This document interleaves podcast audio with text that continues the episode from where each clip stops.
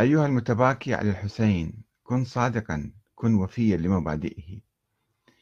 كربلاء ليست معركة حدثت في التاريخ السحيق، وإنما هي معركة مستمرة خالدة. ومن يبكي على الحسين بن علي ويتأوه قائلا يا ليتني كنت معك فأفوز فوزا عظيما، وهو يصم أذنيه عن نداء الحسين القادم من حناجر المظلومين في العالم اليوم: ألا من ناصر ينصرني، ألا من معين يعينني. من يصم أذنيه عن نداء الحسين هذا ما هو إلا منافق، ولو كان الحسين موجودا اليوم لما استجاب له ولقال له: ما لنا وشأنك، اذهب أنت وربك فقاتلا، إنا هاهنا قاعدون مستريحون.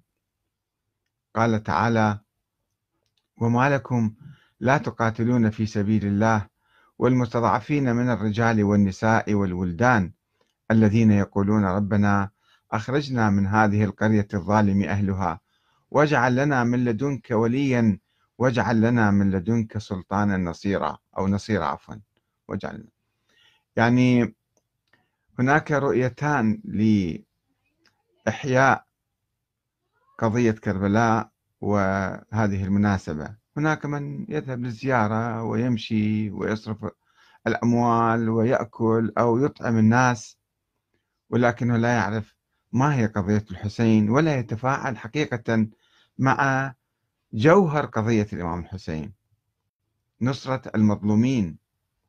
ليس الإمام الحسين فقط مظلوم في التاريخ نبكي عليه ونلطم ونطبر وندمي أنفسنا، إنما علينا أن نتفاعل مع قضية المظلومين في العالم. وما أكثر المظلومين، وما أكثر الشعوب المظلومة في العالم.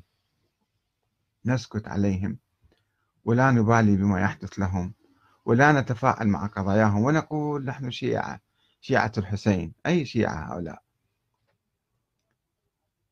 المهم أن نتفاعل مع قضية الحسين، أن نحمل هذه الراية وننصر المظلومين في كل مكان، وإلا تصبح قضية الحسين قضية تاريخية ميتة لا روح فيها. كيف ننفخ هذه الروح؟ ننفخها بنصرة المظلومين في كل يوم، ونجعل من يوم عاشوراء يوم المظلوم العالمي، يوم الحسين يوم المظلوم العالمي. ننصر المظلومين في كل أنحاء العالم.